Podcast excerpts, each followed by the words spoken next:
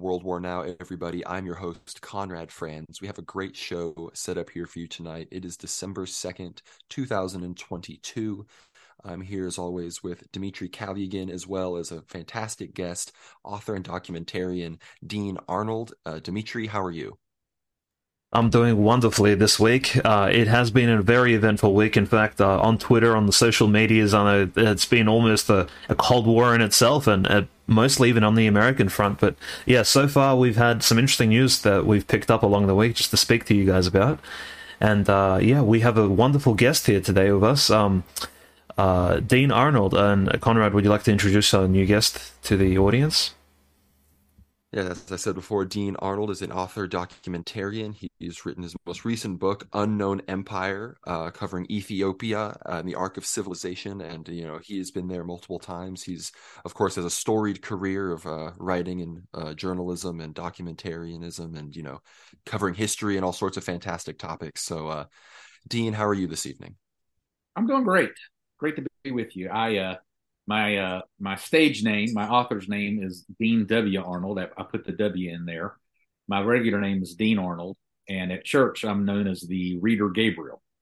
That's wonderful, and I I have this I have this image of you, uh, So every time I watch an interview with you or read some of the, some of the excerpts from your book, for example, I, I always come up with this image of saying a modern Indiana Jones. Is that is that a correct way of viewing you? And even you know throughout your sort of storied career, like traveling to Africa, exploring, speaking with the locals, like investigating. Yeah, there's a little bit of yeah, there's a little bit of that. Not uh, I mean just just a little bit in terms of like going to Africa and that sort of stuff. And I went out to to, to England to write a, a movie script or two. Um, uh, in, in, spirit, I'm I'm kind of an Indiana Jones kind of guy. I've, I've, done some journalistic enterprises, and I've taken on the powers that be, and I've done some other things like that. So there's a little, little bit of truth to that, but I wouldn't I wouldn't go too far. Well, we're big fans, and I encourage everybody to follow him on Twitter. Of course, uh, Dean Arnold. You you'll be able to find him on our pages. We've you know retweeted and shared his content. But uh, let's uh, we've got all sorts of things to talk about, whether it's crazy, you know, Alex Jones, uh, Kanye West interview, as well as things going on on the ground in Ukraine, as well as actually this might not be as much on everybody's mind, but things are going on in Ethiopia, and uh, we have Dean here, a Ethiopia expert, if there ever was one. And so, Dean, if you maybe want to introduce your book, what your experience with Ethiopia is, and maybe kind of talk about why it's relevant to you know Christians today. Sure. Um, let me just start by saying, uh, uh, man, I'm trying to get my book in front of Ye. Um, it's the perfect book for Ye, aka Kanye, um, because uh, it deals with uh, uh, authentic uh, Black identity. Um, it deals with ancient Christianity in Africa. It deals with Orthodox Christianity. Ye calls himself Orthodox. It deals. It has several chapters about Margaret Sanger and Planned Parenthood and the uh, genocide of the black community via abortion. Those are things Kanye talks about. It talks about who are the true Jews. It talks about the black Jews in Ethiopia. It talks about all the stuff that he's talking about. So I've I've got a few uh, contacts that I've worked, uh, but I'm trying to get it in front of him. But it, it's it's kind of like I wrote the book uh, just perfectly for Ye, and he just doesn't know it yet. Maybe maybe he's reading it. Who knows? Um, but that wasn't your question. Your question was uh, uh, to introduce the book. It is a sweeping history of Ethiopia, which most Americans don't know much about Ethiopia. They probably know that it's a country in Africa. They don't know how it's any different from any of the other countries in Africa. Uh, Ethiopia has a 2,000 year Christian history. Hardly anybody knows that.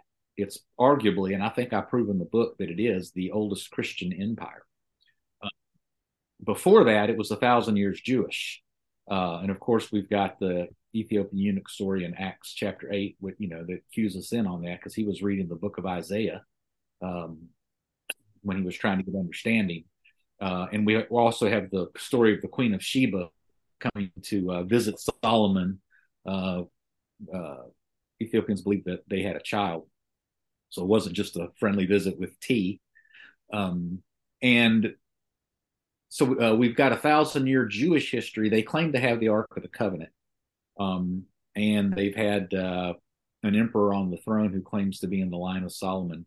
up until for, for like 3,000 years, up until 1975 when Haile Selassie was uh, taken down. Um, so there, there's just all these amazing things about Ethiopia that your average Christian in America doesn't know about. When I tell them those things I just told them, they suddenly perk up and they're like, wow, that's fantastic. I never knew that. Well, I didn't either until I got exposed to it and then started digging some things out. So it's it's a sweeping history of all those things. It also talks about uh, recent uh, uh, history in terms of uh, two different invasions from Europe, the largest invasions of Africa. Uh, uh, one in 1890 by the Italians, another one followed up by Mussolini in the 1930s. both invasions were repelled by the Ethiopians, and the Ethiopians continue to this day to be the only African country that has never been colonized, and they claim to never have been defeated by anyone ever in their, you know, uh, multi thousand year history. Uh, they're they're they're mentioned in Genesis chapter two uh, as Cush, so they've been around for a while. It is very interesting, uh, Dean, that you mentioned the fact that you know the modern modern African American uh, person would like to see like a history beyond, say, the West Coast African slave trade, and the fact that you know their culture is you know so it is so rich with music and dance and all these uh, things which you know honestly are, are, coming to the forefront today, at least from the 90s and 80s. And so it's a very musical culture, but as well as Kanye, of course, being a musician, a rapper himself, or Ye as he as he's known known for now. Just wanted to mention the fact that well, there is this there is this identity for uh, the black African, I guess, the black African world that goes far beyond. And not, not saying all sub Saharan Africans are from Ethiopia, but there is this actually this lost kingdom, as you mentioned, that has this ancient Judaic, like literal uh, Hebrew lineage, Davidic, you know, almost Davidic, you could say, that goes back all the way back to the Old Testament to the BC, and of course, in in the in the AD, they are deeply Christian and remain so. And I think just most modern African Americans simply either look by that or maybe there is a certain almost conspiratorial attempt to sort of hide this history away from the black African American community in a way, like you know, yeah, hide there. Yeah. I don't know if it's mm-hmm. conspiratorial or not, but it's def- it's definitely there. You know, most African Americans think that to, to go ancient they have to go Muslim. They don't realize that many centuries before Islam ever got to Africa, Christianity was very uh, uh, strong uh, in Africa, in Ethiopia in particular um, and uh, the oldest Christian empire, as I as I you know said it, uh, and it was Kush. Ethiopia was one of the four great empires in the early, uh, you know, second, third, fourth century. You know, along with Rome and a couple of others. Uh, so, a very rich history that any African American sh- should be uh, quite proud of. I just don't think they're aware of it. You know, I don't know if it's conspiracy or not.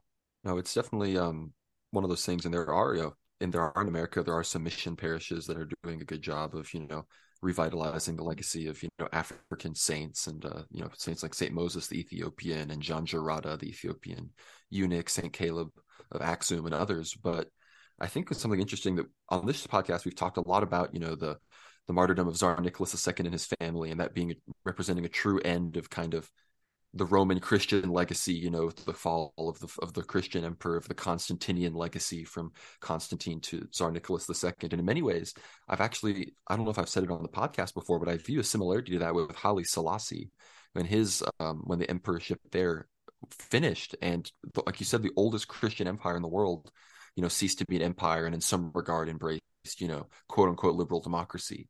And I think that uh, that said a lot about uh, kind of where how much globalism had kind of ascended over our our world today. I wonder if you have any thoughts on that, Dean. Well, I think it's a tragedy. Um, you know, three thousand years is a long time. You start with Solomon and Sheba; they have a son named Menelik the First.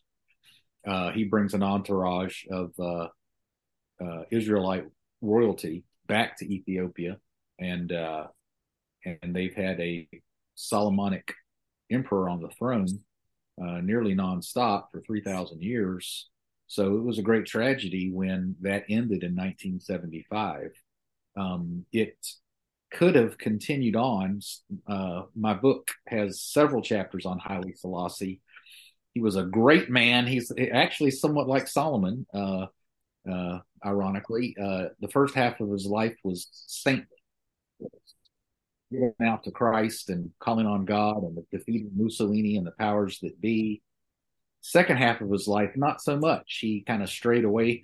He didn't really stray away from uh, his devout Christianity, but he became very control oriented. He became very paranoid. Uh, he didn't uh, loosen the reins enough for the country to develop and grow. And uh, you know, uh, he could have done some things. You know, I, I'm I'm not really a Democrat, but I'll I'll say this to, uh, as a nod to FDR. You know, some people say that FDR saved us from becoming communists because he brought in those some of those programs and you know kind of allowed some some freedom and some flexing that allowed us to sort of progress in a way that communism communism didn't overtake us. Whether that's true or not, you can use that analogy for, for Haile Selassie. He he did you know he kept things at a very strong monarchical micromanaging kind of level. He also kind of got too into himself. Anyway, a lot of things happened. Second half of his life not so good, and the fruit for that, in large part, uh, is shown in the fact that uh, he was deposed, he was killed, he had no successor, and he, it was replaced by a bloody genocidal communistic regime.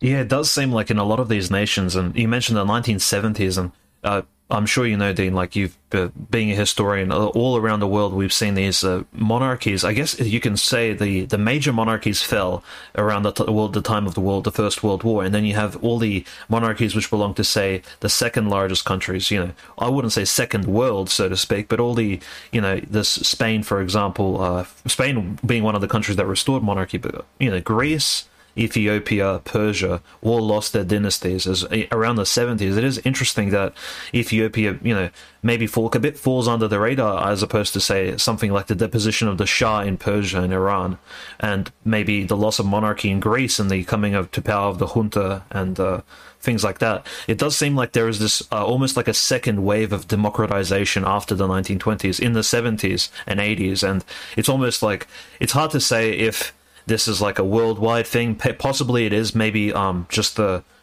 uh, maybe it's collateral damage from the Cold War because notice both the USSR and the United States are both democratic in their own respective ways. You know, one is liberal democratic, one is socialist democratic in a way, and they're both applying this pressure on all the monarchies in between. That's kind of how I had this view. Wouldn't you agree that there is a sort of coincidence there that all these monarchies begin falling in the seventies? Yeah, that's interesting. I hadn't thought of that. Um, certainly, there could be a uh, zeitgeist that happened in, during those two periods, and it, uh, you know, we're the worst for it, but here we are.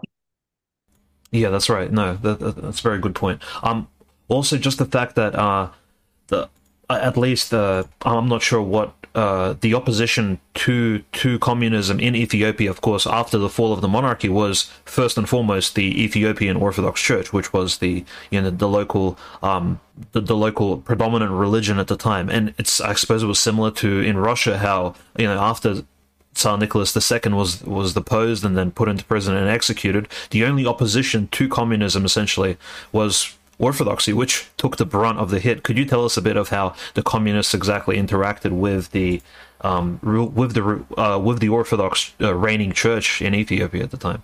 Uh, they they persecuted them and killed them, uh, and uh, when uh, when they were finally overtaken by the Northern Tigray um, Tigray People's Liberation Front, um, 15 years later, you know, early 90s, I guess.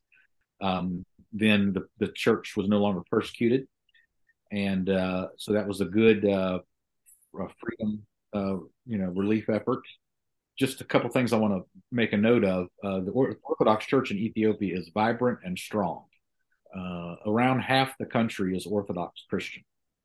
Uh, then, then you've got um, about 35% Muslim. Almost all the rest are Protestant, with maybe a one percentage Catholic.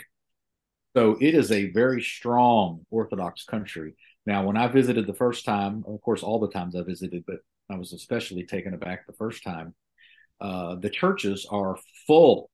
The churches are overflowing with people, and they're young people, um, bursting thousands of people at, in any one church, and they have these processions, and they're there for hours. I was I really my jaw was hanging on the ground. I, I you know, I've been a, a zealous Christian in America all my life. I've never seen anything like it. It's very encouraging. my book, uh, uh, the premise of my book, uh, there's several premises, but um, the main premise of the book is that Africa is the continent of the future because of birth rates. Just to tell you a little story, uh, you know, I got one of the reasons I wrote the book is I got to praying one day. I, would read uh, Pat Buchanan's book, The Death of the West, which pretty much makes a uh, um, impeccable case for the West dying because of birth rates, and Asia and particularly Africa is where things will be. And so I started praying, and I was like, "Well, Lord, where's where's the future of Christianity if it's nowhere in the West?" So I tried to. I took an inventory of nations. So I was like, "Well, there's Russia." Well, Russia at that time had birth rate of 1.1. A replacement is 2.1, and no one has ever recovered from a 1.3 low birth rate. So Russia uh, was not a candidate for Christianity in the future. Uh, Greece has just as bad a problem with their birth rate. Well, what I, I'd been, I'd spent a summer in South Korea. A lot of Christians in South Korea, they're Protestant, but their birth rate plummeted from 6.1 down to 0.9. And uh, so they've totally bought into the uh, secular worldly uh, thinking on birth control. Uh, and uh, so that wasn't any good. Uh, so I kept look. I looked around South South America, some of these Catholic countries. Maybe maybe that's where the future is for Christianity. But all the Catholics have given it up too, and their birth rates are not high. Africa has an average birth rate of around five or six children per woman. It's the only place where you have that high birth rate. And so Ethiopia is the only historic Christian country in Africa. So after all that surveying and praying, I determined that the future of Christianity and Christendom may very well be Ethiopia. So I felt like it was worthy of spending three or four years writing a book about it. And uh, so that you know that's how we that's how I got to where we are today. Um, there's a huge full court press attempt by the United Nations, the Bill Gates Foundation, and all mutual suspects to lower the birth rate in Africa and Ethiopia all sorts of programs, abortion, birth control, conferences, you know, grants, just all sorts of stuff. It's terrible. It's sinister and it's evil. My book talks about all these things. Basically, the book, because I use story structure, I'm a, uh, I write movie scripts and I have a, a, a book, an unpublished book I've written on story structure. But the the the villain in the first third of the book is the Italians invading Ethiopia, trying to colonize it with the largest invasion, European invasion of African history, and a uh, Ethiopian emperor named Menelik II, who's in the line of Solomon. Uh, he gathered together his forces and routed them, destroyed them. And this is like in the 1890s, and uh, he became a household name across the world. He was on the cover of Harper's Magazine, which was the Time magazine of the day kid uh, kids in in America were named Menelik. It was, it was, an amazing thing. So that's the first third of the book. The second third of the book, the uh, protagonist is Haile Selassie, who was squared up with uh, Mussolini, Benito Mussolini, the famous dictator from Italy, and they have a long war. And I use that uh, that bit of conflict to kind of make my points and get information that I'm trying to get in and tell the stories and get the ancient history as well and weave in the ancient history. But the third part of the book is kind of a bait and switch on the liberals. And uh, the, the third part of the book, the protagonist is Ethiopia and Africa and their high birth rates and how they're going to carry civilization into the future with a traditional morality. And the antagonist is Bill Gates you know Bill Gates and what he represents and the eugenics movement and the Planned Parenthood stuff that he's associated with because his father was chairman of Planned Parenthood and uh and the connection with the United Nations efforts and all those sorts of things. So that's how the kind of the book kind of rolls out. Uh, but the premise is the future of the world is Africa because of birth rates. Ethiopia is the cultural leader of Africa because it's the only one with an ancient script ancient Christianity. And so uh, here we are. No, I think that's, uh, I, I, think Bill Gates is an enemy of this podcast as well. We can very much agree with that. And I think, and so much of that is, there's so much to unpack this book. I really want to read the entire book, and we're going to have it linked in the description below. If they're listening on Substack or YouTube, you know, we'll have it linked. But I want to uh, ask Dean. There's an audio. Uh, there's an audio about the Tigray. Awesome, awesome. You talked about the Tigray Liberation Front. Uh, that name sounds familiar to anybody who may be paying a bit of attention to the current conflict that's a bit wrapped up. But I want to preface my question a little bit. When I first started paying attention, when I first heard about this conflict, was when there was a big massacre.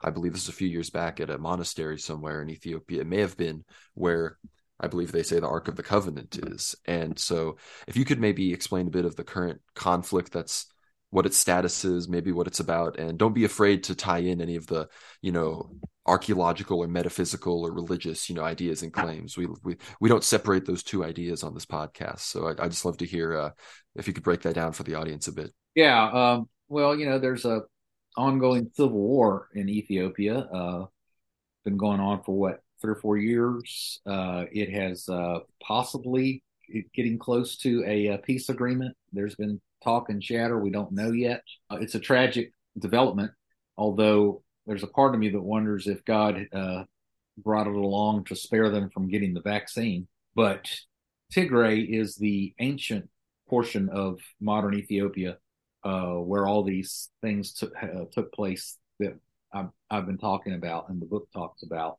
The capital, or I, the capital is Mekele, but uh, the, the, ancient kind of Jerusalem city of Tigray is Aksum. I've been there several times, uh, and they do have a uh, a church there that claims to have the Ark of the Covenant in it. Uh, you know, the, uh, Ethiopia has like seventy tribes and dialects, so Tigray is one of those seventy. Uh, Tigray is, um, I think it's about 5 million. Ethiopia is 110 million. It's the second largest country in Africa. Uh, there is, uh, I think the largest tribe is called the Oromo, um, and they're like half Muslim, half Christian. There's the uh, Amhara, which are largely Christian, but there's a, a lot of the tribes, and uh, which are kind of like states. They they would be Muslim, uh, some of some of them are majority Christian. Most of the Christian ones have a low birth rate right now, which is alarming. The Muslims continue to have children, and they they tell the UN and Bill Gates to take a hike. So the UN and Bill Gates put more time on the Christians. They feel like they can make more progress. Tigray has one of the higher birth rates. I'm very excited about that, and I hope they can keep it. But it's uh, it's a it's a hard it's a hard fight and it's a hard battle. The communists took over in 1975, as we said, there was a horrible coup. Uh, coup. There was a bloody genocide of a, over a million uh, Ethiopians. Finally, they were defeated under the leadership of the Tigray Leadership People's Leadership Front (TPLF), and you know the the country was thrilled to get rid of this evil dictator, this genocidal regime. But the new regime uh, was you know, it was authoritarian. And you know what they say, sometimes you need a strong man in certain situations to hold things together. And um, Meles, uh, that was the name of the leader. He he was able to hold the country together. He died after about twelve years, and after he died, the uh, kind of the bonds kind of dissolved, and so the tribal divisions really reared their ugly head, and the Tigray or TPLF political party uh, still held a lot of power and they held it in some authoritarian ways, and the other tribes started to resent it. And they were finally voted out, and they got a new leader finally that was not from Tigray. That's the present uh, Prime Minister Abiy Ahmed, who is a very uh, fascinating and strange character. I'm not sure what to think of him, but uh, the you know one of the things that was happening is that all these uh, churches were getting burned down by Muslims and priests were being killed, and it didn't seem like the Abiy regime was doing enough about it. I think that was one of the, the uh, problems. Uh, uh, but anyway, one thing led to another, and war broke out uh, when uh, Tigray tried to elect their own leaders, and the Abiy regime didn't recognize that and that was sort of led to the present conflict. It, it t- depends on who you talk to. I've got Ethiopian friends on both sides of the aisle, and they are very, very virulently opinionated on their side of the aisle.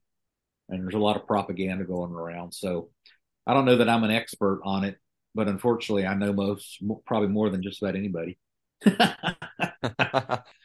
well, Dean, I want to you know maybe cut through a bit of the BS that I know because it's one of those. I'm not an Ethiopia expert by any means. I I like to on Twitter. I style myself semi ironically as a World War III analyst, and I think this front, especially as someone who's analyzing I believe Christianity is at the center of a lot of these, you know, worldwide events, whether it's like you talk about depopulation agenda or, you know, the satanic, you know, I think push into Ukraine against Russia. But I believe in Ethiopia, you know, I I've had a hard time kind of juggling juggling narratives and juggling what's going on when it comes to because on the one hand, it seems that the Tigray region is a bastion of Christianity, and ostensibly Abiy Ahmed is more in line perhaps with the Muslim factions, but at the same time, I've seen evidence and heard people talking about the Tigray uh, forces being funded by the West, being funded by the U.S. to disrupt perhaps a more independent, you know, Abiy regime you know, the African Union, I believe, is centered in Addis Ababa, which was started by Muammar Gaddafi, who you mentioned Ahmed being a bit of a, a crazy character, you know, Gaddafi himself being a very, you know, interesting, uh, fascinating character who ultimately was, you know, murdered by the by the US regime for for better or for worse for pa- maybe paving a new path forward. I'm wondering, you know, could you maybe uh, give us a perspective on not saying you tell us which side is good or bad as it would be, but maybe give a perspective on the international factions aligning and you know maybe the Christian perspective on the ground. Yeah. Um, uh, first, I'll just tell you about that. My natural inclination is to go towards a religious struggle, uh, and I want it to be an, a religious struggle in some ways because that's that's territory that I understand a little bit better and it would make it easier to understand it that way. And so I've tried to sort of shoehorn it into a Christianity versus Islam or Christianity versus secularism kind of battle. I, I haven't been able to successfully pull that off. I'm not sure that that is what's behind it. It's got to be a factor. Tigray is the ancient Christian uh, strong house power of Ethiopia. But Ethiopia, uh, Orthodox Christianity is vibrant and strong in Addis Ababa and in other uh, many other parts of Ethiopia. So uh, you can't really slice it that way, I don't think. But I think it's a factor. Uh, I am also uh, reluctant to say that it looks to me, whenever you know, say the U.S. is is uh, has been quite involved in trying to help Tigray. Um, and so whenever the U.S. is doing dirty deeds in foreign countries, you always have to, you know, have a an eye of suspicion. You know, what are they up oh, to? Yes. Why, why, what is their motive and why are they doing this? And I think a plausible answer to that is that Ethiopia, like many other African countries right now, has been aligning itself a lot with China and Russia. And as we know, the larger battle in our world right now is the West versus the BRICS. And China is very involved in Ethiopia, very involved in building infrastructure and dams and roads and you know uh, trains and and uh, all sorts of things. I, I saw it firsthand when I was there several times, and I don't think the U.S. does not like that. And so I would not be surprised if their empowerment of Tigray is motivated uh, to uh, destabilize the country that they don't like kind of moving off the reservation. That doesn't mean Tigray's uh, ultimate reasons for uh, trying to gain back leadership of Ethiopia is wrong, uh, but it certainly could mean that part of their help comes from ulterior motives. And for those of you who may not understand any listeners what BRICS are, like Dean just mentioned, BRICS is a very important acronym. Like we're going to hear it more and more in this upcoming multipolar world, which we're sort of, uh, you know, this unipolarity is breaking down and we're becoming a lot more widespread. So BRICS essentially stands for Brazil, Russia, India, China, and South Africa. At least 30, 20 years ago, these were the five leading economies of the, so, so to speak, upcoming world. The second rate economies, which were, you know, contending with the primacy of the United States. The United States having the largest economy and still to this day you know, the richest nation in the world. But of course, these next nations would form this, I suppose, an, an unofficial conglomerate group which gets together and, you know, the, the leaders of these countries, as well as, uh, you know, some of the economic ministers, they do discuss matters pertaining to the future of, you know, the future of the, the multipolar world and how all these uh, various nations will interact among themselves. So BRICS, of course, is an important abbreviation. Now, what's, what's also key here is BRICS, of course, has only five member nations, but there are other countries which want to get involved as well. So the abbreviation BRICS is it sounds very nice, but it may also include, for example, Dean mentioned Ethiopia would of course love to become a, would love to become a member of BRICS. So maybe it's uh, slightly far away from that now. You know, at, at the moment there's conflict going on, but other countries such as such as Iran, for example, you know, maybe not Saudi Arabia, but there are nations which want to get involved and kind of contest the, with the United States for you know, economic pri- primacy around yeah, the world. Key, key swing pieces right now uh, are Turkey. Turkey seems to be moving uh, towards the BRICS and away from the West. Uh, Saudi Arabia is uh, is starting to uh, mm-hmm. look and smell like it's starting to make that turn. Maybe the biggest chess piece on the table right now is India uh, which seems to be aligning with the BRICS as well. So that's really um, that whole thing is is really what the storyline is on the, the largest, you know, kind of global global uh, storyline is is is uh, when when that, that alliance can basically uh, develop its own monetary uh, system apart from the dollar and uh, uh, you know and basically disallow the U.S. from being able to have such a huge military because it has the U.S. it has the reserve currency.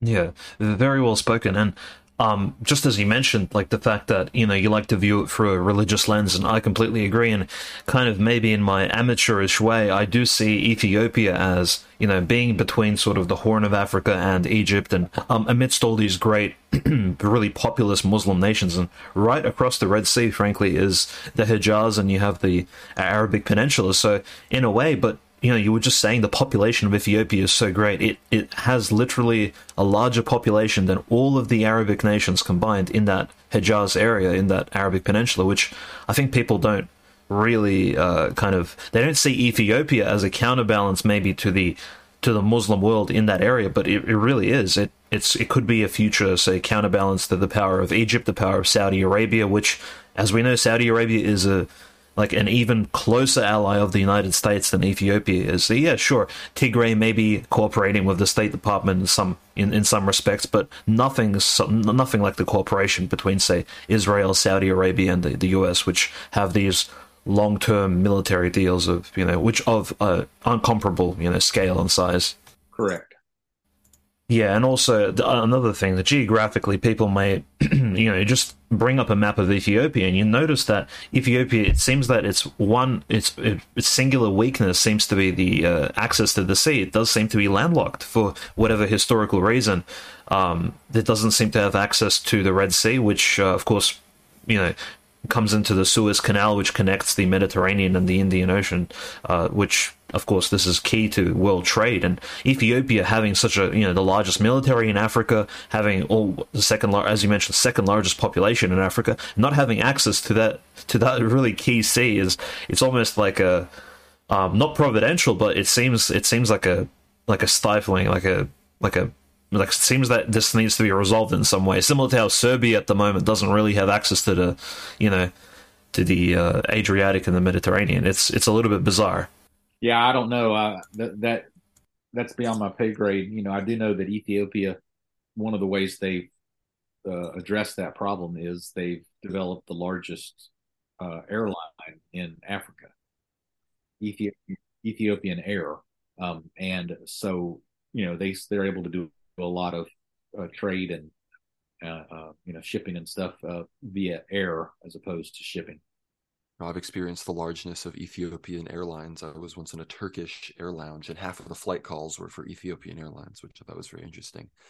But uh, when it comes to uh, Ethiopia, I know they have had a historic relationship and the struggle against Eritrea, who is also a uh, Oriental Orthodox country. For those who may not be Orthodox listening, Ethiopian Orthodoxy is not currently in communion with you know Russian, you know other Eastern Orthodox communities, or Russian Orthodoxy, Greek Orthodoxy, Antiochian Orthodoxy, as they are what we call non-Chalcedonians. They reject the Council of Chalcedon, which you know occurred you know a long, long time ago before even the Great Schism. I believe it was in the sixth century, and 430, I think, or was it the fifth century? Yeah, the uh you're correct, and they are. Uh, this was 430, maybe. Yeah. So, uh, yeah, Dean, if you could maybe, you know, when it comes to all that kind of stuff, maybe break down the relationship between, you know, or Eritrea and Ethiopia as both, you know, Christian nations, and then you could talk maybe tell us a bit about the Ark of the Covenant and you know what you what you think about it. Yeah. all right, two very different topics. Um, uh, first sorry, all, um, sorry. Um, all right. The, the, Ethiopian Orthodox Church, uh, and I got to spend time with the leaders of the uh, largest seminary, Orthodox seminary in Ethiopia one of the key figures in my book that I interviewed was the head dean of the largest seminary, and also got to spend time with uh, the the second highest person there at the seminary, who was actually from India, um, and he is now the head of the uh, largest seminary in, in, in southern India. So I got to know these guys, and uh, uh and I know a little bit about it. Um, they have a good relationship with Russia. Uh, there has been many back and forths uh, of Russian Orthodox clergy and Ethiopian Orthodox clergy, um, and so that's a that's a good thing. Technically, not in communion. They uh, we we've talked about this at length, and I I talk about it in my book for a few pages. I don't go I don't go into it too much. I think people could only handle so much, but um, the uh, they they talk about uh, functional unity as opposed to uh, technical unity. And so there is a, a, a desire to have functional unity with the uh, Eastern Orthodox, but uh, we we aren't in formal technical unity with them. I actually got a hour long podcast with my bishop, Archbishop Alexander, who talks about these things at length. It's, it's a fascinating interview. But uh, Eritrea uh, is in communion with Eritrean church is in communion with the Ethiopian church. I think at least they they they are all the same thing for a while. Then they got separated politically. that was a bloody mess. One of the uh, one of the unfortunate parts about Eritrea is that they're they're majority Islam now, and they've got a lot of influences that aren't good like that that have uh, caused problems and they're they're kind of one of the most tyrannical uh, countries on earth right now. Um, so Eritrea, uh, as far as I'm concerned, uh, have have got a lot of problems and a lot of good things. Now you're going to come across Eritrean Orthodox Christians in America, and they if they heard me say that, they would be furious. But you know that's just my take on it. Ark of the Covenant.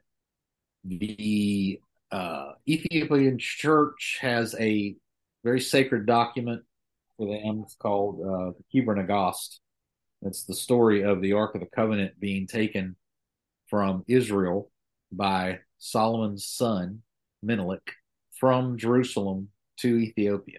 It's a fascinating tale of it sort of being stolen in the night and they fled away and ran away, kind of like Moses fleeing from the Egyptians. And, and it's a, uh, it's a rather interesting story. Kind of, you know, a lot of people kind of like levitating over the Red Sea, and a lot of a lot of things that would make it hard for some people to believe in it. Uh, I don't have necessarily a problem because I'm not a uh, um, modernist. Uh, I'm I'm open to uh, miraculous activity, but technically the the Kebra Nagast is not scripture for the Ethiopians. It's just a very revered book. It's kind of their uh, what would be a somewhere kind of between a story between their George Washington story, our George Washington story, and our uh, Knights of the Round Table story. You know, um, it's a uh, kind of legend, kind of historical,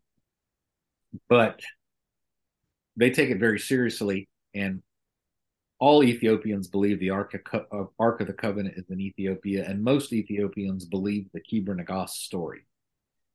Where I land in the book, I don't want to tell you too much, but I, I do believe that Solomon and Sheba had a son, and that he went back to see his father in Israel and brought a retinue of Israelite leaders with him to establish Jewish the Jewish faith, the Old Testament faith, and the Solomonic Davidic monarch, monarchy in Ethiopia.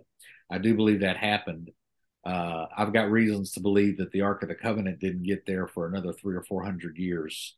Um, so I don't believe the Kebra Nagast story uh, in in in whole.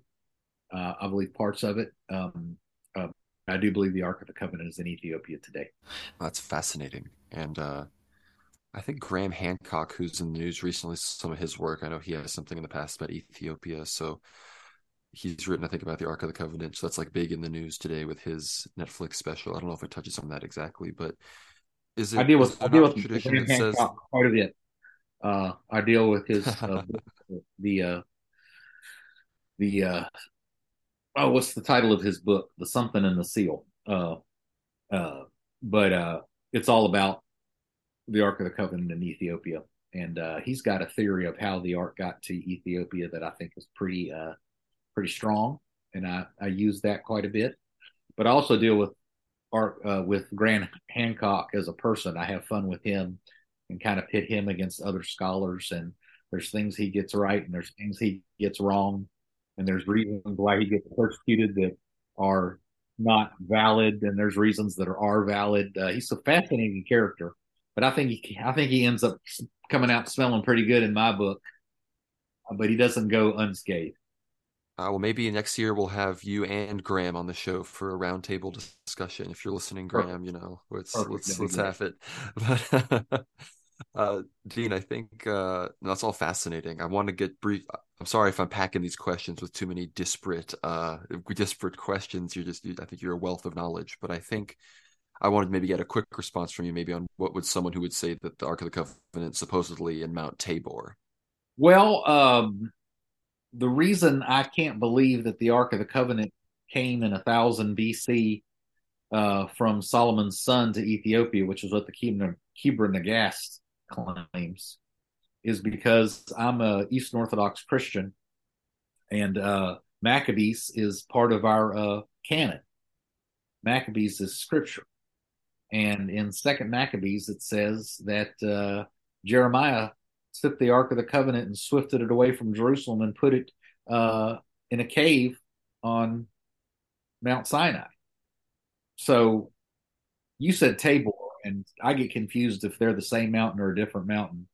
Um, and I'm pretty sure that Maccabee says Sinai and not Tabor, but uh, been a couple years since I, I believe you're right that it is on Sinai. I just probably misspoke. Okay, but uh, because of that, uh, I don't I don't have a choice. I have to believe that um, because I'm an Eastern Orthodox Christian. Now the Ethiopians have all the same books that we do in the canon, except for take a guess. Maccabees. Maccabees. um, they have a they have a different kind of retelling of that story. First, second, uh, uh, from the Cuba or something. I forget what what they call it, uh, but they leave that part out. Um, anyway, uh, so I'm forced to look for other uh, re- ways that the Ark of the Co- Covenant may have gotten to Ethiopia that has to happen after about the 700s when uh, Jeremiah lived. Well, there's plenty of time between you know, uh, you know the 500 BC and you know roughly, uh, you know 1300 or 1400 when the legend of the of that journey was written. So I'm sure you know plenty of things could have happened. Just as you know, uh, Constantine and Helen, they did find the cross 300 years after Christ's crucifixion, which you know that's still a quite a quite a lengthy amount of time. So you never know how these things are, you know, how these things eventuate. And of course, there was no prophecy of a Roman emperor finding, you know, Christ's cross. It just kind of, uh, by God's providence, occurred 300 years after, you know, his crucifixion. So, um, Christian history does have this interesting way of, you know, just occurring sort of before our very eyes. It's very alive, very much alive, I guess, in this new um, Anno Domini age that which in which we live. It'd be just like God to uh, have uh, some obscure African nation have the uh, ark. No, I think uh, I think Ethiopia is fascinating. I really would love to visit someday. There's so many beautiful images. Like you know, they they've got monasteries on pillars. You know, that rival Greece and these other places that are known for their. They've got more monasteries. They've got more monasteries than any country in the world. They've got a thousand monasteries. Well, you know, through our prayers, perhaps they can accept Chalcedon, and we can all be we can all take communion at each other's churches in our lifetimes. You know, by the grace of God. But they, we could talk they, about Ethiopia forever. Dean, I want to get maybe your final. I was saying we could talk about Ethiopia forever. I want to get your final thoughts on maybe two things. I want to get your thoughts. I know Ethiopia is perhaps entering a big struggle with even Egypt over the Nile River, which I mean, there's all sorts of symbolism that we could get into there with their damming of the river and with all of that. So, I mean, I was maybe wondering if you had any thoughts on that. I was going to get your thoughts there, and if not, any final thoughts on the Ethiopian Church, on you know the place of Ethiopia in the world. I'd love to hear it. Then we're gonna maybe ask you a bit of your thoughts on the current situation with Alex Jones and and Ye. um, yeah, uh, I, I, don't have much to say about the Nile River and the dam. That's those are uh, geopolitical events that I just I don't think I have any expertise on. Um, I'd be happy to talk about Alex and Ye and also the uh, Ukraine conflict. I've got a lot to say about that. Let's head right into that then. I'm thinking with uh, I know Ye said all sorts of things that you know we talk about on the show that we would talk about for a while you know we i think uh, some people may be surprised to hear some of those some people heard some heard things they may have heard for the first time you know some people that may have been paying a bit more attention. I encourage everybody read a lot of uh, dean did a great shout out of pat buchanan's death of the west. I encourage people read uh, churchill hitler the unnecessary war maybe a few other of his works before you angrily type something in our replies. But when it comes to um, Ye and Alex Jones, he talked about uh, you know Ethiopia. There was mention of black Jews. I think Alex backed him up on some of that. There's a mention of you know there's been struggles with Israel and Ethiopian Jews and allowing them in and whatnot. And uh, I think Dean makes a great point that Ye should read his book and you know maybe bring some of this kind of stuff to the fore. I want to what you made that pitch at the beginning. I want to hear some more of your thoughts. Well, uh, you know, let's talk about what Ye's doing amongst other things. You know, the whole thing about the the Jews and the true Jews and all that. I uh, I'm not sure about all that. He, I think maybe going down a lost lost ten tribes or something. I don't know uh, what what that's all about. I do I do agree with uh, most thoughtful people who've looked into it, including Solzhenitsyn, that uh, a majority of the people that call themselves Jews today don't have any Abrahamic blood in them. Uh, they come from Khazaria, which is ironically kind of near the Ukraine area. They converted as a pagan nation to uh, Judaism in like the seventh century AD. Uh, so you have to you have to deal with Sephardic Jews, which is a large, uh, very much a minority of current Judaism, to find groups that may have Abrahamic blood. You know, and I'm I'm not really a subscriber of the lost ten tribes theories, so I I don't know where he's going down that road. I mean, there are there are Ethiopian Jews from early as the you know 10th century BC. So you know if he wants to say that that's why he's Jewish, you know, he'd have to prove that he's got some Ethiopian blood and that it's comes from that northern Tigray strain. Uh, and I don't know that he's even knows about that, has thought about it, or claims that. But it's okay. Um, I really think what Ye's been doing here the last couple of weeks is he has decided that he's going to go for the jugular on absolutely the most sacrosanct, sacred cow uh, narratives in our world today that cannot be uh, discussed uh, you know that uh-huh. you know you know to criticize the Jews, to say the Jews have too much power, uh, to say that there were good parts of the Nazis, not just all evil, to say that there was good parts of Hitler, then he wasn't all evil, uh, to say that the Holocaust didn't happen the way it's uh, portrayed to us. You know, all these things are absolutely untouchable sacred cows, and he's going after all of them. And I think he's trying to make the point that none of you jerks really believe in free speech. Y'all talk about it, but you know, my friend Elon Musk, that's I'm, I'm using Ye's words, you know, and all the all all you other people, you're going to shut me down because you don't really believe in free speech. You've got these sacred cows that you won't allow people to talk about. We can't have real discussions about it. Uh, what you'll do is you'll count, cancel me and you'll censor me and you'll debank me. And I think he's just, he's fed up with kind of, you know, he's talked about pro life and he's talked about abortion and black genocide and he's talked about Jesus and all these things and all these things that are politically incorrect and correct and things that possibly could get you canceled. But he's just tired of playing around with it now. He's just going to go for the big dogs and just talk about them and make his point that uh, uh, there are certain things that will cause you to get canceled and debanked if you talk about them. And here's the biggest ones, and I'm talking about them. Let's just see what happens. No, it's it's crazy, and people have no idea what to do with it because uh, part of you know being you know a celebrity and being a voice today is kind of very expertly avoiding you know dealing with some of these issues and other things. But I think I think uh, Michael I, I think E. Michael Jones uh, does a pretty good job of getting to the root of it. Are you familiar with him?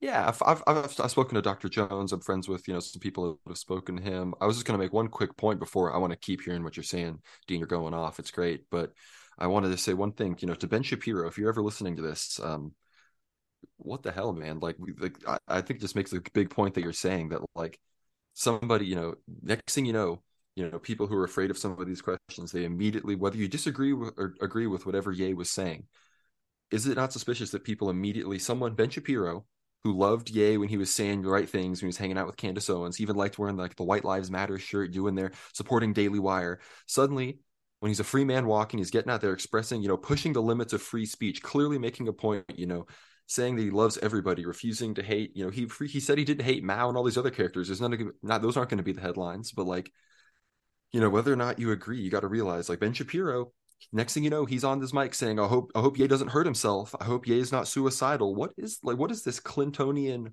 like what like you're calling in a Mossad strike benny? Like we're watching you man. And like if anything happens to ye you know a whole lot of people are going to know something's up. I just want to make that point. But yeah interesting yeah. Uh, michael jones uh Mike, michael jones uh gets to the root of it. And this is this is so politically incorrect that even Ye's not talking about it. Certainly Alex Jones never would. Ye's probably not talking about it because he just hasn't been enlightened by it enough to uh, to bring it. He he sort of does. Um, but Michael Jones says that the uh, you know of course the reason the Holocaust is so sacred is it's needed to be uh, that narrative is necessary uh, to make the Jews the biggest victims in the world, and therefore you cannot criticize the Jews. And the Jews do have an enormous amount of power and they don't want to lose that power and they don't want to lose their narrative on the Holocaust. Just side view, I don't believe that the Holocaust didn't happen. I just don't think it necessarily was six million. Maybe it was one million. Maybe we don't know what the number was, uh, but it's not the worst genocide in the history of humanity, even in the last hundred years. But it is it is uh, driven and pounded at us so hard from every angle to make it look like it's the worst thing that's ever happened to humanity. And therefore, we have to protect the Jews in a particularly uh, significant way, and they should they should never be criticized because we don't want that to happen again. And uh, it basically uh, makes them a protected class. Well, they, they do have more power per capita than any other group. Why is this, and what's going on? Uh, I don't know why they have so much power per capita. Is it talent? I don't know. Um, but Michael Jones goes back to the root. He's got a pretty seminal book, uh, The Jewish Revolutionary Spirit. And he he gets to the root of it is in um, the gospel story at the crucifixion when Pilate uh, says, Here's your king. And the Jewish leaders and the whole Jewish people rise up and say, We have no king but Caesar and uh, we want him crucified and may his blood be on our, heads and on the heads of our children. so what that did is basically the Holy Spirit, in, in, any form that he was existing in the Jews at that point, completely left, left a void where demonic forces come in. And now you've got a people group who is wandering and without, Jones calls it logos, it's, it's Christ. And uh, until that changes, uh, they're going to be uh, constantly sort of wandering and away from the truth and involved in all sorts of um, sinister plans like New World Orders and uh, eugenics and uh, transhumanism and uh, etc. And this is the this is the root of it. Basically, Christ versus Satan. Uh, those who accept Christ and those who reject Christ and here it is today, and it, and it manifolds in its geo in its uh, external and geopolitical ways. Uh, that is the ultimate political, politically incorrect thing to say, but Michael Jones does it in uh, quite a uh, scholarly, a factual way um, that I think is compelling. Uh, and it's a it's a tough message, and you're probably not going to make a lot of money if you say it a lot. Yeah, of course, and I I've tweeted about this a couple times, but uh, Ye is, you know, Ye calling himself an Orthodox Christian and, you know, uh, sort of coming at this issue from a Christian perspective, from what he deems. But mind you, he doesn't he doesn't even have the full picture, essentially. I think it's Orthodox Christianity, as you know, Dean, that has the full perspective on the issue at hand. Like, uh, you know, figures such as Hitler, the Third Reich, the, the average secular, maybe agnostic or uh, Roman Catholic Protestant fascist would not have the full um, sort of idea that maybe Solzhenitsyn would have had, you know, in his book 200 Years Together, which is as, uh, this perspective that, look, uh, the Orthodox Jewish community, this people group uh, that you know claims to have ties to ancient Israel, they have a particular, you know, um, they are, you know, they have particular objectives, and their objective is, of course, to, um, you know, to await their Messiah. And when their Messiah arrives, you know, he's going to rule from Israel. Now, this, of course, to us Orthodox Christians is not just unacceptable; it is uh, it is a scary idea. It is frightening in the fact that their character of the Messiah is, of course, for us the Antichrist. And um, I mean, you would probably agree, correct? I mean, it's it's likely. Yeah. So, and I mean, there's Saint John of Damascus and uh, Saint uh, Andre of Caesarea. On he's one of the Saint Andre was the one of the only commentators of the Book of Revelations, actually.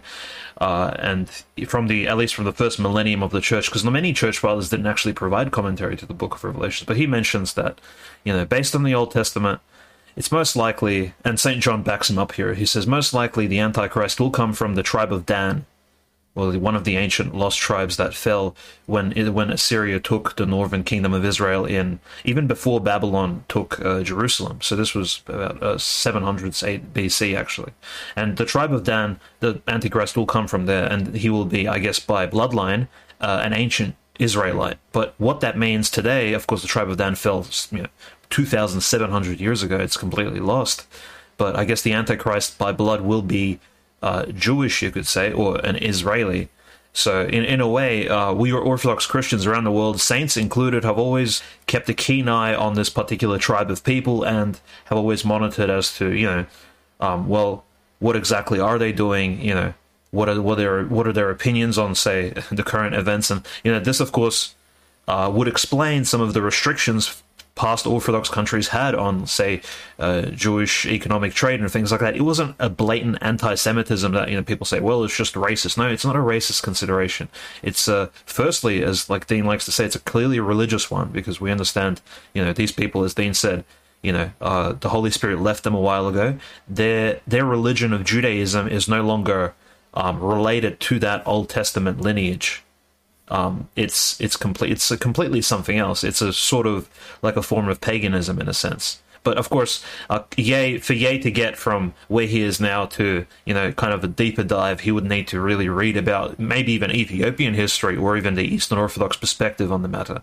But I mean, there is a straight line from there to there, so who knows uh, where he'll take it? Yeah. Um, a couple things to say if uh, certain people get a hold of this podcast, um, I do believe that uh, a certain amount of Jews in Germany and other places have been targeted and have been hated and murdered and killed and persecuted uh, specifically because they were Jewish. And uh, this is a heinous and horrible and terrible thing and should be condemned in the strongest way. Uh, I also happen to believe that the same thing happened to Armenians in the uh, Armenian Holocaust. And Greeks. Um, and the same thing has happened to Orthodox Christians. The same thing has happened to Chinese in the Cultural Revolution. Uh, the same thing has happened to many peoples, and it's always terrible and it's always evil and it should always be denounced. Uh, I just don't think that the Jews have a particular, uh, you know, copyright on that uh, terrible um, scenario. No, I think uh, I think I think this has been some great dialogue, and I mean, people just need to read, as even Michael Jones will even say, you know, First Thessalonians two, you know, fourteen through sixteen. I mean, I think this is before you just again angrily, you know, condemn anything we say. This is just examine the language of Scripture, the language of the fathers, and we're you know we're not we're, let's say we're not going full John Chrysostom in any respect here, and I think um, no, so such so, so much interesting stuff, you know, is being is, is happening with this you know big huge podcast blowing up everywhere. And i think it's important i believe as uh you know dean mentioned the greeks and so many of these people who've experienced you know equal you know hardship throughout you know the recent memories and the narrative kind of dominance that so much stuff has had. And it's just important as well to recognize that there have been publications of of things like controversial documents, you know, like the protocols of the learned elders of Zion and sort of these things that you hear about and, you know, conspiracy documents. These were initially published alongside contents like the lives of saints, like Saint Seraphim of Sarov, you know, in, in times like Russia. Yeah. And, and there's important, I talked earlier about the, I talked earlier, oh, go ahead, Dimitri. Yeah, I just wanted to mention just like a quick a quick note. Whether or not the protocols of the Elders of Zion are fake or real, the fact of the matter is they were published almost in the same year alongside the initial first publication of the lives, the life of Saint Seraphim of Sarov, which everybody loves, and I mean Saint Seraphim of Sarov is probably a top five, if not top ten, globally venerated Orthodox saint at this point. But his life only came only came to be published um, alongside the protocols by the same person, an Orthodox Christian layman named uh, Sergei Nilus, right? So that's just some consideration to be given for an Orthodox Christian perspective on these matters. I'm not saying the protocols are real or fake. You know, it, regardless of that account, is that just that you know these important Orthodox texts, and this of course leads into things such as the current persecution in the Ukraine, where the Ukrainian SBU, the, uh, the Ukrainian Feds, shall we say, the Ukrainian equivalent of the FBI, are searching these Russian Orthodox and Ukrainian Orthodox monasteries, and what kind of literature do you think they will find alongside the life of Saint Seraphim of Sarov from 1890? Yes, you guessed it. They may they may find anti-Semitic literature among the Orthodox books and things that they deem anti-Semitic, right? Because of course, anti-Semitism, as uh, described by the ADL and all these other institutions funded by the State Department and other interest groups, are they very broadly label these things, but I'm I'm going to assume Zelensky and his government will also broadly label any life of saint, which means, for example, Saint Gabriel of Białystok from Poland. They will most likely label his life as just another piece of anti-Semitic literature, whereas in reality, um, you know that there may be actually some.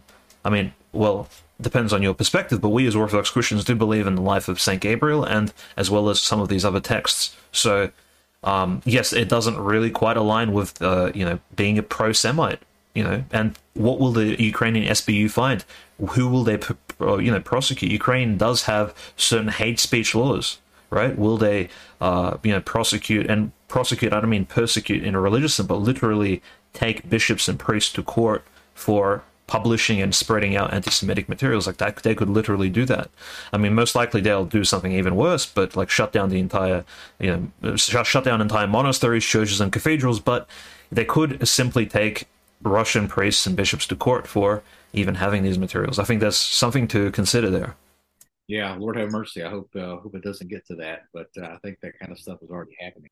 Do. I'd love to get your thoughts on uh, the Ukrainian situation, the Ukrainian persecution, and also want to use what we were just talking about as a bit of a segue because we've mentioned you know, G.M. Davis' book on the Antichrist on this in the past, and you actually have a new book coming out that's going to be about a you know partial preterist interpretation of Revelation, the Orthodox perspective on on you know the Book of Revelation and things like that. So I believe that there's a lot of parallels and things to be drawn with the current situation in Ukraine and things that could be, you know, seen as extreme Christian persecution. And that, of course, gets people thinking about the end times. And of course, we make no claims to know when the end times are on this show, but we have Dean here, so we want to get his thoughts on that. Yeah, a lot of things to talk about. Um, yeah, I am working on a commentary on the book of Revelation. Uh, it's basically uh, based on the works of uh, a scholar named James Jordan. Anybody familiar with James Jordan? He's I a heard uh, of James Jordan before. Yes. Yeah, he's a biblical commentator, biblical theology kind of a guy. I find him to be brilliant uh, with his insights, and he had a stroke about six or seven years ago, so he's not able to take his 204 lectures on Revelation and turn them into a book, and so he's given me legal permission to do that. And so I'm that's what I'm working on. And the book is uh, I would call it a partial preterist interpretation. Uh, that's a little misleading. It's a, I would call it a partial preterist uh, emphasis because uh, Jordan, and he probably represents most partial preterists. Jordan believes that uh, Revelation has uh, double fulfillment, if not multiple fulfillment, but certainly the two primary fulfillments of Revelation are the end, the end times. We all know about that one. And the other uh, major fulfillment is the near fulfillment. All prophecies have near fulfillments and far fulfillments.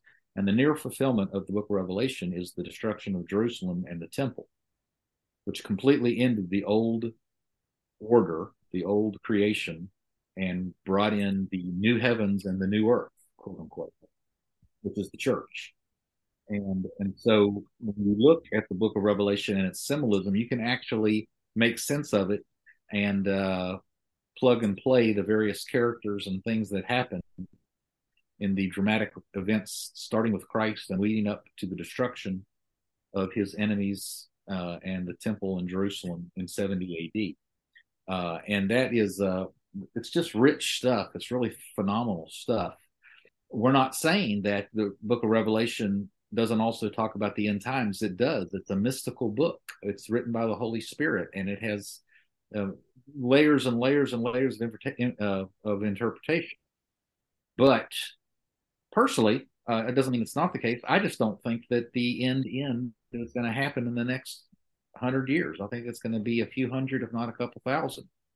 And I think uh, you know we're we're still in this long phase, just like Christians were in the 1700s and the 1200s and the 700s and the 400s.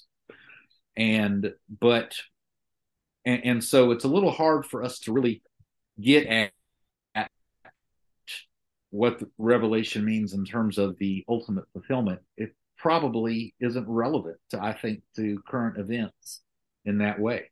Um, that's a letdown for people. They're like, oh man, you know, I want to read Revelation and I want to, I want to, I want it to talk about Mog and Gog and Magog and you know that's Russia and Iran and all that kind of stuff. Well, you know, if you just spend your time, most of your time talking about the near fulfillment, which is AD 70 and all the incredible events that happened both with Rome and the Roman Empire and Jerusalem and the temple and Christianity. Oh, the depths. Oh, there's so much to talk about. And it's so edifying. It's so fulfilling. And, uh, and so that's what I'll be talking about uh, with that. That's, that's something that makes sense that you can make sense of it. It's uh, logical. It's rational. Uh, it's uh, it's plausible. Uh, people can buy into it. The end time speculation, I find to be um, just too abstract. So when I first took on this project, I was just going to use James Jordan as kind of a uh, one of my main scholars that I would quote, but I've decided to just make the whole book kind of about his take on everything it's 1.6 million words, which I'm going to have to trim down to about three or four hundred thousand. Uh, so there's uh, there's plenty to talk about. Um, but I also wanted to sort of make it an you know like an orthodox interpretation. So I've I've read everything that's been written by any orthodox person uh, about Revelation. Well, you know what? They don't say much. Exactly. Exactly. There isn't much you know, written. Yeah. You know why they don't say much? Because they're uh, they're honest people. They're circumspect. They're not like Hal Lindsey and uh, Tim LaHaye and all these wild-eyed people in modern times who are constantly talking about the end times and and constantly being wrong. Uh, they're circumspect, they're circumspect believers, and so they they talk about Revelation in a very sort of abstract way. Well, you know, this is what sort of the concept of the Antichrist means, and here's what he'll kind of do at some point. We don't know when. And so when you read these commentaries, there really there really isn't much there but what there is a lot to say about, and it's biblical and it's documented and it makes sense and it's really cool, is the near fulfillment, which is how Revelation relates to the destruction of Jerusalem and the temple in AD 70. So that's where I spend my time. Uh, I already mentioned Saint uh, Andre of Caesarea's commentary, but for any Orthodox listeners, uh, if, as just as Dean said, if you read Saint Andrew's uh, uh, Andre's commentary on, on on the Book of Revelations, you'll notice he's making a really he's making a big deal out of simply linking the Book of Revelations to the rest of Scripture. So it's mas- it's mostly he explains things, but not in the way you would see maybe um, maybe Protestant or very popular exegesis explain. Like he doesn't actually give you his particular opinion on something. he just kind of links it to the rest of Scripture, which I think the Book of Revelation really it does tie into the rest of Scripture perfectly, which is why it's canon in the in the church. Yeah, um, but you know, um, Andrew of Caesarea's commentary is really short because if you're circumspect, there's not a lot to say. He, he does uh, a few times here and there uh, nod towards the near fulfillment, and he talks about that just a bit. He mostly talks about later fulfillment, and since he's circumspect, he doesn't have a lot to say and that's what I found with most of the uh, Orthodox commentators. No, I think it's fair. People need to do if they haven't, you know, done their research, and you know, they need to look into, you know, the, the, all the fascinating details around the destruction of the temple, you know, under the emperor, and then you know, even later histories that kind of mimic this. Like, I mean, I remember first learning and reading the documents about Julian the Apostate, and you know, the similarities with some of with like some of the like hit what his collaboration, you know, with the Jews at the time, and their attempt to rebuild the temple and how he was, you know, literally blown up from the earth, you know, that, and then the similarities, which, you know, how the temple wouldn't be rebuilt after it was destroyed until much later. It was very, uh, those things are so fascinating to people who love history, who love Christian history. And yeah, there's all, that awesome story where they tried to rebuild the temple and was it like 140? I think there was another time in like the 400s, but either one or both times, like fire from heaven came down and destroy the whole project.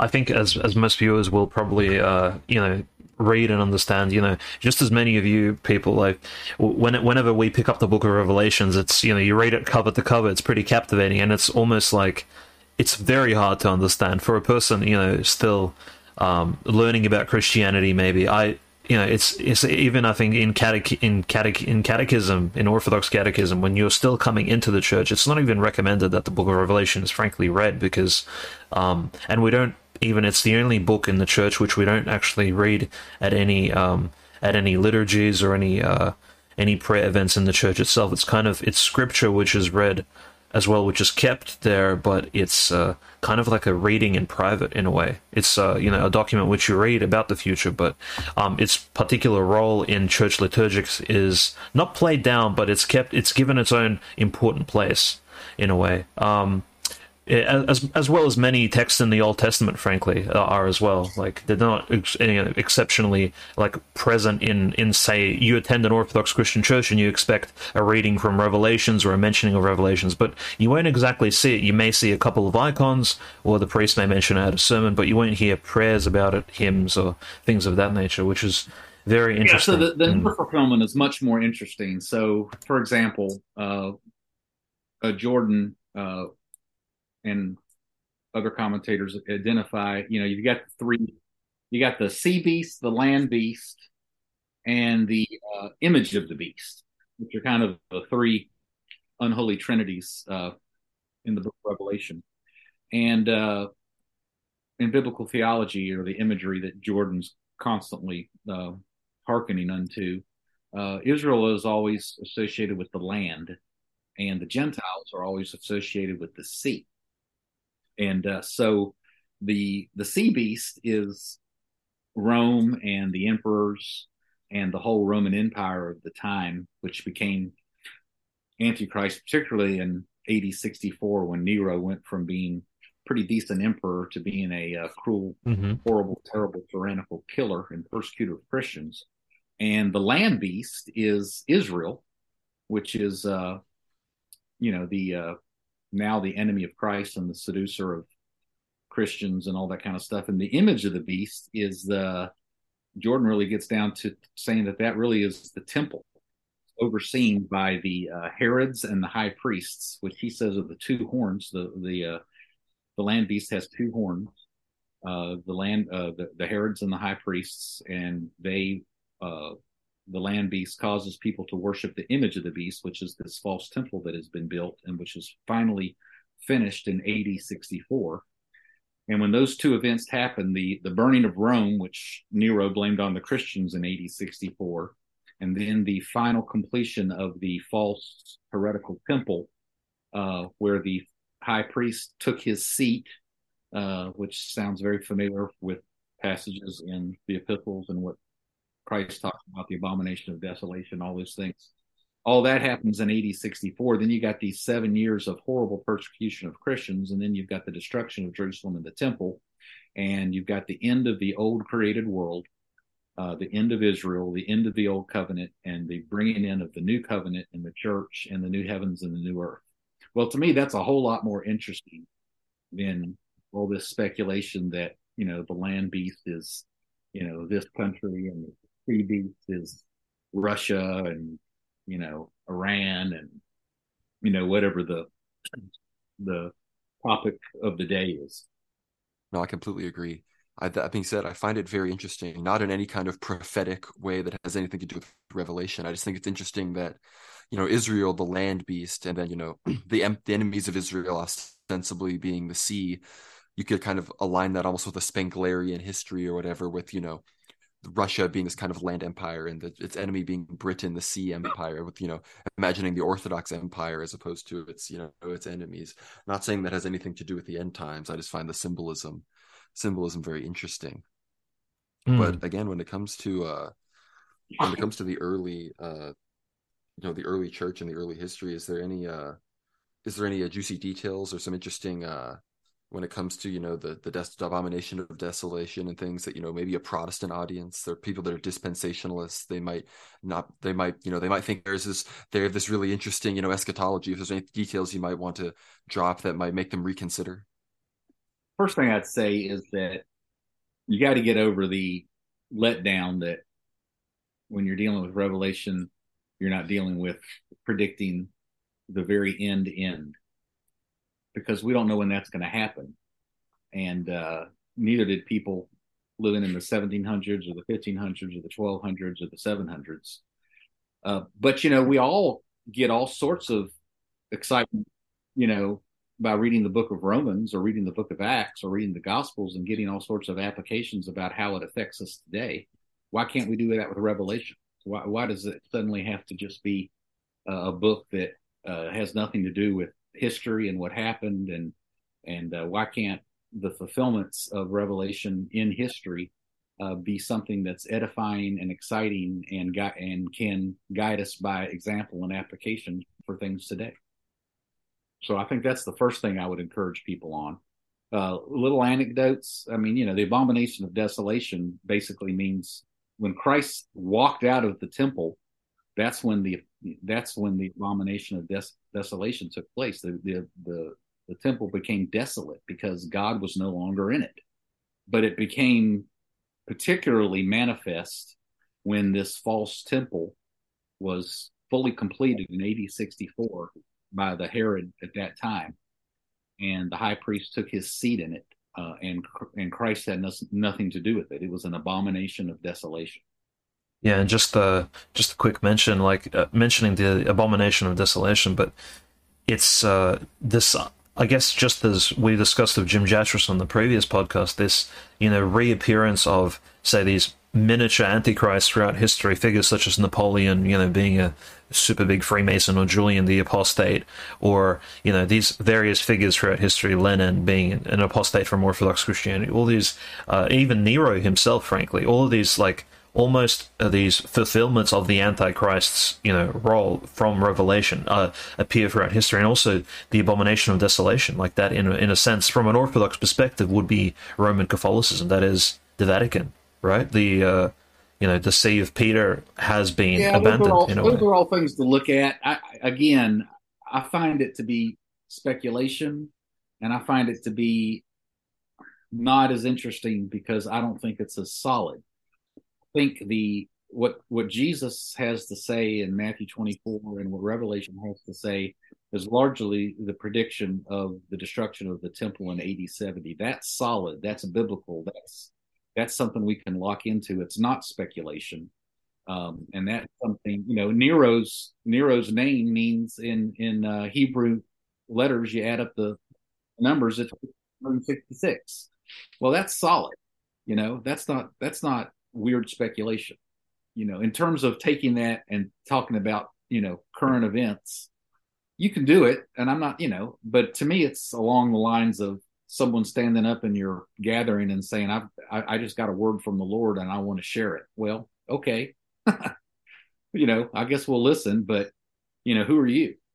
Yeah, I suppose I was just referring to the fact that, you know, throughout history, for example, the uh, we have certain just as with the church calendar, you know, events repeat themselves in a way. Like uh, every every Christmas, uh, Christmas occurs every year, and so does Easter, and there isn't a an Easter which is more important, say in 1991, rather than it's more it's not no less important in 2023, for example.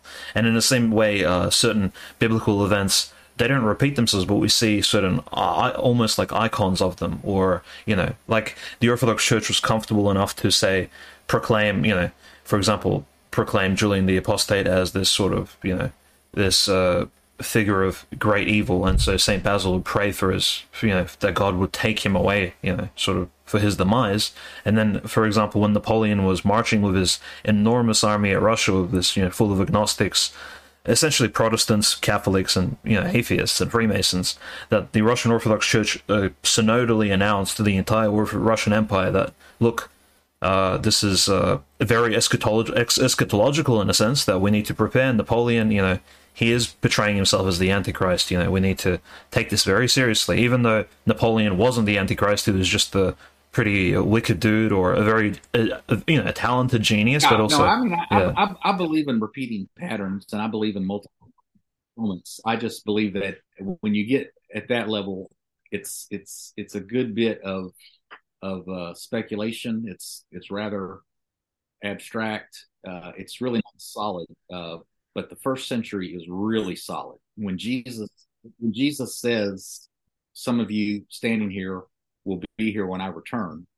well, it's very solid to say that when he came in the clouds in judgment and destroyed all of the old covenant in AD 70, there were still some of those disciples living. That makes sense. That's solid. That is biblical. That is logical. That is interesting to me. Uh, the figures who talk about it, Jesus, Paul, John, these are people we can trust who we know have a relationship with God and have some interesting things to say. When it when you take that that same pattern of fulfillment uh, and start talking about how it relates to Napoleon and how it relates to the Vatican and how it relates to current events today, it can be interesting, I just don't find it to be very solid. I was just going to say, I was going to wrap it up with uh, you know, something we talked about earlier. I think it's important to have this interpretation as a uh, as very much of a, it's a very much an antidote to an unfortunate strain of a Christian eschatology we see, which has resulted in you know very very Zionistic outlook from you know modern American evangelicals, and I think that's I think if that's led to some unfortunate things that have happened today for I think through a silly and poor interpretation of the scriptures. So I hope that people can uh, you know get some enlightenment from from Dean's book, and we'll be you know be looking out for it. But yeah, Dean, is there anything that maybe uh, you want to say before we uh, before we sign off about all the things we talked about, and then uh, then we'll wrap it up. No, that's about it. Uh, you know, uh, I love Ethiopia. I was really happy to do that project. I think Ethiopia is uh, the land of God. That's what it was called back in, when it was Punt in the uh, 3000 BC, uh, 4000 BC. The they all called it the land of God, and it's still the land of God, and it's uh, it's just full of vibrant uh, Orthodox churches. and uh, and it's a it's a fascinating place. I'm I'm very happy to be associated with it and be able to have spent time uh, writing that book. I, am not sure exactly what Ethiopia's unique role is, uh, but uh, uh, it has something to do with preserving things of the uh, created order, kind of like we preserve bones in the Orthodox Church, you know, relics, even though it's not it's not the ultimate fulfillment, which is the uh, resurrected body. Uh, it's the bones that you know are uh, going to be uh, transformed at some point. Ethiopia sort of preserves the rel- the the larger relics, you know, the Ark of the Covenant and the monarchy, the Solomonic monarchy, and you know all these kind of different things. It's it, God God has used it as sort of a place for physical physical cura- cura- curating of physical things related to the kingdom of God. They'll they'll all tell you themselves. They'll be the first ones to say that these things that they preserve are not the ultimate things. You know that the ultimate thing is Mary is the Ark of the Covenant, and Christ is the fulfillment of the Ark of the Covenant, and uh, and these kind of things. But they, but nevertheless, God still has some sort of uh, interest in preserving of the physical matter. Amen. They also believe, they also believe the Garden of, of Eden is in Ethiopia, and I, I, spent a chapter or two talking about that. I think it's a pretty plausible argument, and uh, that's worth that's worth looking at as well. Yeah, Fish is mentioned, Fish is mentioned in, in uh, Genesis chapter two as being around the rivers of Eden. Yeah, I've always had the suspicion that you know Eden was somewhere in that at North Africa, Middle East region, you know, and not just myself. Like uh, I think it was lots of people wrote about this, but uh, very interesting. I, I will, I will actually read further into your book, Dean, and for for all of Dean's books, the link to his website, which has all of his books as well as uh, some of the other works he's done, and of course the future book and mention of it will be on the website. We'll link it in the description below. Below the video, you'll find it, and of course we'll be tweeting about it as well. And Dean, uh, how long exactly have you got left on the project? Now, not to speed you up here, but you know, uh, in due time. But uh, what, what time frames are we looking at here? I tell people two to ten years, but probably closer to closer to two, probably. Yeah.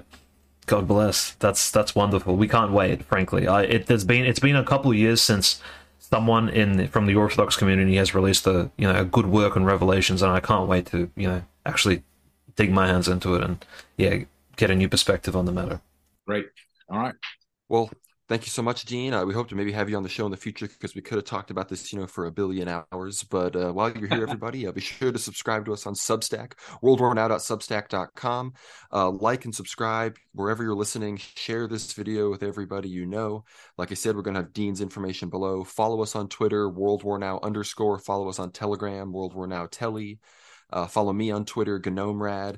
Uh, follow uh, Dimitri, uh, O Canonist. Uh, we'll probably have Dean's Twitter linked as well. He has some great tweets. And uh, with all of that, uh, I want to thank everybody. this is a great conversation. and God bless. God bless. Thank you. Good, guys. It was a privilege.